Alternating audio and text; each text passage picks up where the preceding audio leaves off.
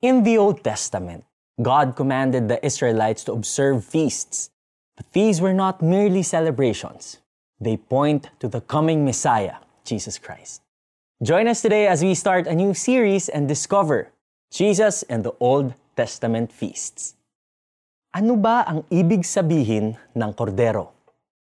Pamilyar ka ba sa linyang kordero ng Diyos na nag-aalis ng kasalanan ng sanlibutan? Ano nga ba ang kordero? Ang kordero ay Spanish word na sa Filipino ay tupa. At sa Ingles naman ay lamb. Pero alam ba ninyo kung sino ang tinutukoy na kordero ng Diyos at bakit siya ang tinawag na kordero? Tinawag ng Diyos si Moises upang iligtas ang Israelites mula sa pagkakaalipin sa Egypt. Nang ayaw palayain ni Pharaoh ang Israelites, nagpadala ang Diyos ng sampung salot. Sa huling salot, inutos ng Diyos na mag katay ang Israelites ng isang taong gulang na lalaking kordero na walang kapintasan. At ang dugo nito ay ipahid sa kanilang pinto at matapos ay pagsaluhan ang nilutong tupa. Ang mga bahay na may dugo ng kordero ay lalagpasan at hindi mamamatay ang panganay na naroon.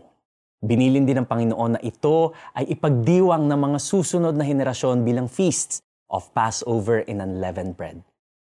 Dahil sa salot na pagkamatay ng mga panganay ng gabing iyon, pinaalis na nga ni Pharaoh ang Israelites at nakalaya sila. Pagkaraan ng mahigit isang libong taon, tinupad ni Jesus ang pagiging tunay na kordero ng Diyos. Naganap ang huling hapunan ni na Jesus during the annual Passover meal.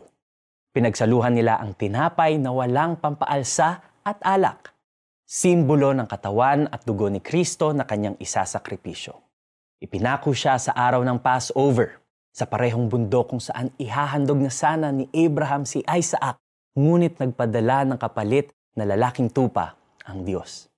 Kung ang unang Passover sa Old Testament ang naging kalayaan ng mga Israelita sa Egypt, itinuturo ng New Testament na si Jesus ang tunay na kordero ng Diyos na walang dungis, ang naging handog para palayain mula sa batas ng kasalanan at kamatayan ang sino mang magtiwala sa Kanya.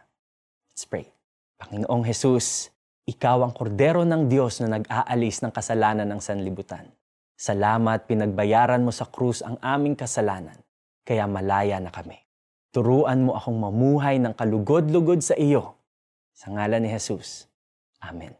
Pagbulay-bulayan ang 1 Corinthians 5.7, John 1.29 at Isaiah 53.7 upang lalong mabuo sa iyo ang larawan ng ating tunay na kordero ng Diyos. Alisin ninyo ang lumang pampaalsa, ang kasalanan, upang kayo'y maging malinis.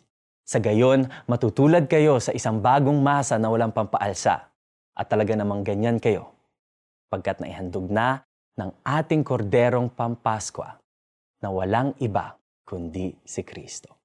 1 Corinthians 5.7. Magkita-kita po tayo bukas para sa pagpapatuloy ng ating series na Jesus and the Old Testament Feasts. Let's continue discovering how the Old Testament points to Jesus. This is Neo Rivera. Take care and God bless.